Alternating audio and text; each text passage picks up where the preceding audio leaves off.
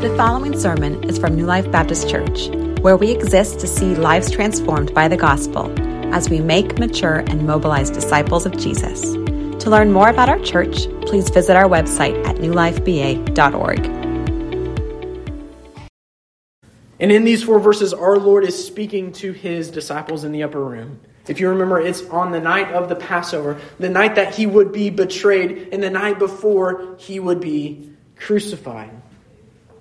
And so, in his last words, in his last teachings to his disciples, what was the most important thing that he stressed to them? Well, as you know, the last words of someone before their death, it can distill a person's dearest values, their views on life, their emotions, their affections, their love. It puts it into just a few words, right? That moment before someone passes into eternity. And so, just even thinking about it, what will you say? What do you think you will say to the people you love on that day? I, I remember when my grandpa passed away, before he departed to be with the Lord, all, all the kids and all the grandchildren were, were at the hospital. And so, one by one, I'll never forget this day, one by one, we would go to his bedside in, the, in his hospital room, and he would pronounce a blessing over each one of us. It, it was, it was remarkable. And, and I'll cherish the words that he said to me for the rest of my life. But last words before death, they are very telling of a person, aren't they? It's the, your entire worldview in a few sentences. Well, after three years of embarking on a teaching ministry, we are reading a portion of the final teachings of the Lord Jesus to his disciples in some of his final words before his very death. And so he takes the final evening he has with his disciples to reiterate this single command, this command to them. He, he says it in John chapter 13, and he revisits it here in John chapter 15. This is my commandment, that you love one another as I have loved you. Now, if you've grown up in church, maybe you've heard this before, but it's a good refresher. That, that, that word love, it's interesting in the Greek language. In, in the Greek language, there are four different words to describe what love is. There's one called storge, and there's another one called phileo, another one eros, and, and then a final one agape. Storge love, it's used to describe a type of familial love, right? It, it, this word, it describes the type of deep and caring bond that exists between family members, husbands and wives, siblings, as well as other people you may consider to be family. So, so that's one type of love within the Greek language. Another one, eros, it's used to describe a romantic love that is to be enjoyed between a husband and a wife. That, that third word, love, phileo, it's expressly used in the Bible, and it, re- it refers to the warmth and the affinity shared by close friends, almost as if those friends were indeed family. And so, if you think about Phileo, what's a city that reminds you of that word? Philadelphia, right? Philadelphia, Pennsylvania. It is commonly referred to as the city of what? Brotherly love. What's a Greek word? Philadelphia, based on Phileo. But the word that Jesus uses here in our passage, it isn't storge, it's not eros, it's not phileo. No, the word Jesus uses here for love is the word agape. Agape love. It is the highest level of love referenced in the Bible. This form of love, it is perfect and it is sacrificial. It is a freely self giving kind of love that seeks the highest good of other people. You, probably know the verse, 1 John 4 18, right? Where, where it says, God is love. Well, well, that word for love there used in that verse is agape. And so, this agape kind of love, it was specifically used by the Apostle John in another one of his books to describe the love of God, that the, the love that God Himself personifies and embodies. This is agape love. And I know in our world and culture today, right, we are fixated on this idea and this notion that we get to define for ourselves what love is. We, we hear the phrase commonly stated love is love. And ultimately, at the end of the day, the driving motivation for this redefinition of love is nothing other than a self absorbed love for one's self. But what Jesus shows us here is that as Christians, we don't get to love one another, other people, with a self defined love. We don't get to decide what love is or how we are to show it. We aren't to love people in the ways that we think is either best or most convenient for us. No, we are to love, Jesus says, with a self giving love that is defined and personified by no one other than God Himself. We are to love one another, Jesus says, with an agape kind of love. And so in verse 9, Jesus says, As the Father has loved me, so have I agape you. Abide in my agape. And he goes on, though, in verse 10 to say, If you keep my commandments, you will abide in my love, just as I have kept my Father's commandments and abide in his love. And so, if you read, if you followed with me, and if you were reading verse 10 carefully, I think a good question that arises for us is this that we have to ask and answer. Is Jesus saying in verse 10 that his love is conditioned? That is based upon our obedience, right? What Jesus uses in verse 10, it's a conditional statement, an if then statement. Do, do we make Jesus love us more if we obey his commands? Well, read that verse again with me. He says, if, if, if you keep my commandments, you will abide in my love. So is the love of Christ, is it conditioned on our obedience? Well, no, it's not. But in a way, yes, it is. And we'll get there. Don't worry. I'll, touch on that. This past Friday evening, uh, I took Ruby and Noah to Academy to go get some new shoes. And so in the car on the way back home, Ruby started asking me how in the world I can use this plastic card to pay for things when things cost money. It wasn't working, it wasn't computing in her mind. In, in her mind, money is the paper bills, right? And so as she was trying to conceptualize all of this, she asked me something along the lines of, Is your money on the card?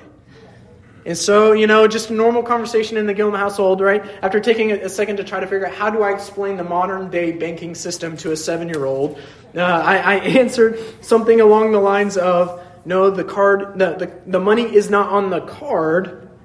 In our, it's not on the card, but the card allows us access. And that's the key word for this illustration. The card allows us access to the money that we have in the bank. The plastic card, it's not the money. It just gives us access to the money that we have.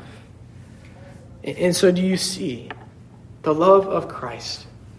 It was demonstrated for you on the cross. And in a sense, his love for you was deposited into your account, Paul says, before the foundations of the world were ever laid. We have his love in full, freely accessible to us because of Jesus' substitutionary death on the cross. But also, church, Jesus says the way we access his love for us, the way we get to relationally experience his love for us is through affectionate obedience to his commands. The Apostle Paul says that the love of God, while deposited into our heart by God the Father and while displayed for us on the cross by God the Son, it is now dispensed to us by God the Holy Spirit. Romans 5 5, it says this that hope does not put us to shame. This is the key because God's love has been poured into our hearts through the Holy Spirit who has been given to us. And so, what happens when we walk in willful disobedience to the Lord? Is the love of Jesus taken from us? Well, no, that's not the case. Jesus' love for us is secured in his work on the cross. When he said, It is finished, that means his work is finished, paid in full for you. But do you remember what we studied all the way back in Ephesians chapter 4? That when we do walk in persistent disobedience to the revealed will of God in our lives, Paul says that we do grieve, we do quench the Holy Spirit that is within us. And so, does that make sense? If the Holy Spirit is the one who dispenses the love of God into us, who pours the love of God into our hearts, and if we quench his spirit within us through willful disobedience, then that would mean that we don't we won't be able to relationally experience the love of God in our lives. And so is Jesus' love for us dependent upon our obedience to him? No, it's not. And to say otherwise would be heresy. But is our relational experience of Jesus' love. Our daily accessing his love, our abiding in his love, Jesus says, is that conditioned on keeping his commandments? And Jesus says, what? Yes. That, that, that word in verse 10, keep, if you keep my commandments. It, it can also be translated as guard. And so the question is do we esteem the commands of God as great treasure that we would guard them, that we would keep them against the temptations of the flesh, the devil, and the world? Uh, do, do, in our lives, do we see the commands of God as burdens to be obliged, or do we see his commands as treasure to be guarded, to be kept, to be obeyed? It is love when we experience the love of Jesus. It is love that transforms the commands of God from burdens to treasure, from obligations to something that is now worthy of vigilantly protecting with all of our hearts and with our wills. In short, right, we guard what we treasure. So if you treasure, if you guard his commandments, you will abide in his love. But notice what else Jesus says at the very end. He says, He gives an analogy, He gives a comparison here. He says, Just as I have kept my Father's commandments and abide in His love. So, do you see what Jesus is doing right there? He's equating our experience of Jesus' love to Jesus' ex- experience of the Father's love. And so the question is do you want to experience a taste? Do you want to get a taste of the infinite love that is between God the Father and God the Son? How many of you would like to experience a taste of that kind and level of love in your life? A love that is pure, a love that is perfect, a love that is without limits, and a love that is without end, a love that is eternal. If your answer is yes, I want that kind of love, then what does Jesus say? Keep my commands.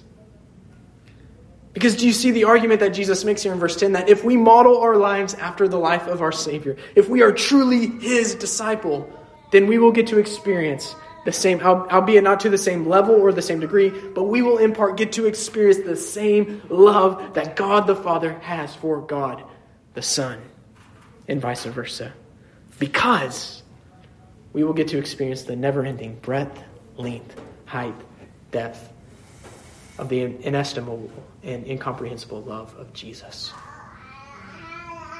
There's a modern song that goes something along the lines of this. So the love of Jesus, boundless and free. Oh, the love of Jesus poured over me.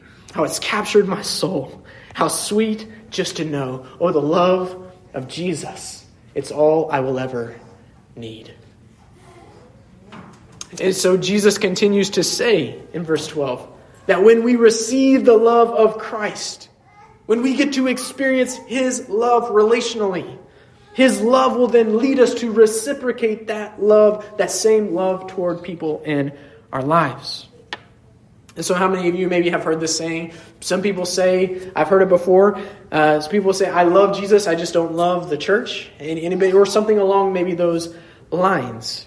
Well, well, that kind of thinking is foreign to Jesus and to the Bible because Jesus taught and he commanded us to rest in his love so that there's a purpose clause to it, so that his love would not terminate with us, but rather that it would produce something within us.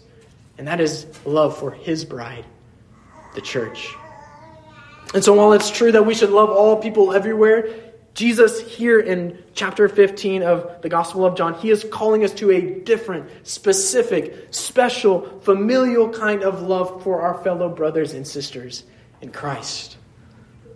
And so, a good barometer, maybe if someone has truly understood, truly comprehended, truly grasped the gospel, if they have experienced the grace of God, a true test of that is this Do they have genuine, sincere, others oriented, sacrificial love for their fellow brothers and sisters in Christ? And if that answer is no, then, then you may have a deep intellectual understanding of the gospel and of the great doctrines of Scripture. But if you don't have love for others, then it's an indication that the gospel hasn't moved from your head to your heart. It's an indication that you're not truly on a regular basis experiencing the love of Christ. Because you see, Jesus, He isn't calling us to love others with a love that comes from within us. No, He's calling us to love others with a love that originates from above, with His love. With agape love, we are to love one another. Right? And so there are times when we're not feeling the love for others, right? If we're honest, right? Uh, there are those moments when, those days when we feel that way. But it's in those moments that we need to pray Lord Jesus, fill me with your love so that I may love your bride as you have loved me. Anytime you pray the prayer, fill me with your love, which is a good prayer, you should pray that daily. Fill me with your love. Just make sure that there's not a period on the end of that prayer, but rather a comma and then a so that. Because Jesus says, an experience of his agape love, it is to produce within us an agape love for others. Fill me with your love, Father, so that I can love others with your love. How many of you have heard 1 Corinthians chapter 13 used or recited at a wedding ceremony? Any, any anybody right? I, even in officiating, I have used. Uh, I I've only officiated one, but in that one, I used 1 Corinthians 13 as part of the wedding ceremony, and it's entirely appropriate to use that passage for that setting. But, but, but if you remember, what is the context of 1 Corinthians 13, the love chapter? What's the context of it? Who is Paul writing to? Is he writing to a married couple? No, who is he, who is he writing to? To the church. And so what Paul is saying is that this kind of love, it should be indicative of your love, not, not, not only for your bride or for your husband, but it should also be indicative of your love for one another within the local church. And so Paul says in 1 Corinthians 13, and as I'm about to read this, I want you to ask the question to yourself Is this how my relationships are defined within this local church? Paul says, Love is patient and kind. Are we, how patient are we with one another, right? Love does not envy or boast. It is not arrogant or rude. It, this is key, church. It does not insist on its own way. It is not irritable or resentful. And so, listen, if we, if we find that maybe someone in the church is irritating us, then listen, that is a mark of the flesh, not a mark of love, agape love within our hearts. It, Paul goes on to say, It does not rejoice at wrongdoing, but it rejoices with the truth. Love bears all things, believes all things, hopes all things, endures all things. Love never ends. And he says, it ends the chapter in verse 13. So now faith, hope, and love abide, but these, uh, these three, but the greatest of these is what? It's love. Are your relationships in this church defined by that kind of love? True agape true godly, true divine love. It seeks the highest good of others. Indeed, that's what drove Jesus to the cross, right? Jesus submitted to the will of his Father in heaven, and he endured the physical and the spiritual agony of the cross to seek your highest good, to bear your punishment, and to purchase your salvation. And so, what does Jesus say in verse 12? He says, This then is my commandment. And notice, a commandment is not optional, right? Commandments are not optional for the Christian. It, it, this doesn't just apply to you whenever you attain that level of spiritual maturity.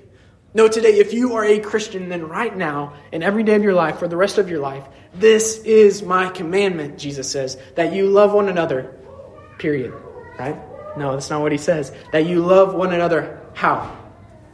as I have loved you. And so we see here that, that our condition for loving our brothers and sisters in Christ in this church. It's not based upon whether there's compatibility of personalities or whether we have similar interests, right? We naturally flock and align ourselves with those kinds of people, and, that, and that's not wrong, that's okay. But that should not be what we condition our relationships on. No, your love for your fellow Christian, it should be conditioned by this one thing, and that is obedience to your King. We are to love one another just as, Jesus said, just as he has loved us. And so when we love in this agape kind of way, what is the result? What's produced within us? Look with me at verse 11. Jesus says, What, what, what is produced within us? It's joy. Jesus said, These things I have spoken to you, that my joy may be in you, and that your joy may be full. And so let's re- reverse engineer this a little bit. You, no, no raising of hands. Uh, you don't have to self incriminate. Uh, but, uh, uh, and if not now, then think about maybe other seasons of life where maybe you have lacked joy in your life. Anybody been in a season like that where they have lacked joy? Well, if so, it could be, it might be, because you are not freely and sacrificially giving of yourself in that season to seek the highest good of someone else. You're not agape loving another. Well, well, why not? Well, it could be, it might be, because you're not experiencing the love of Jesus afresh and anew on a regular basis. Well, why not? Well, it could be, it might be, because you see the commands of Jesus maybe either as optional or as burdensome, rather than as a treasure worth guarding and obeying. Well, why, why would that be? Could be, might be, because you're not abiding in Christ. You're not remaining in His Word. You're not resting in His love and you're not requesting his ear? Why aren't you abiding in Jesus? Well, it could be because you're not daily remembering afresh and anew of, the, of who Jesus is, of his glory and of his grace, and what he has done for you. How he gave the last full measure of himself on the cross to seek your highest good to purchase your salvation. And so, in that progression of reverse engineering this, do you see why it is so important to preach the gospel, to press the gospel into our hearts every single day? It's not just a catchphrase that I say. Everything in the Christian life depends upon that. By remembering afresh and anew every day of who Jesus is of who your king is, the one you're serving, and what he has done for you, the agape love he has shown you to the point of sweating blood in a garden and the point of shedding blood on a cross. He has done that for you. So press that truth into your heart every single day. Because joylessness, it's a product of lacking agape love for others. And you withhold love for others because you fail to experience the love of Jesus for you. And you do so because you're not rejoicing and obeying his commands. And you do that because you're not abiding in him. And you do that because you're not centering your life and your day upon Christ, his work and his person, his gospel. So I want to end this morning by asking the question. This could be taken different ways, so go go with me. Uh, but I want to end this morning by asking the question how, how is your love life this morning?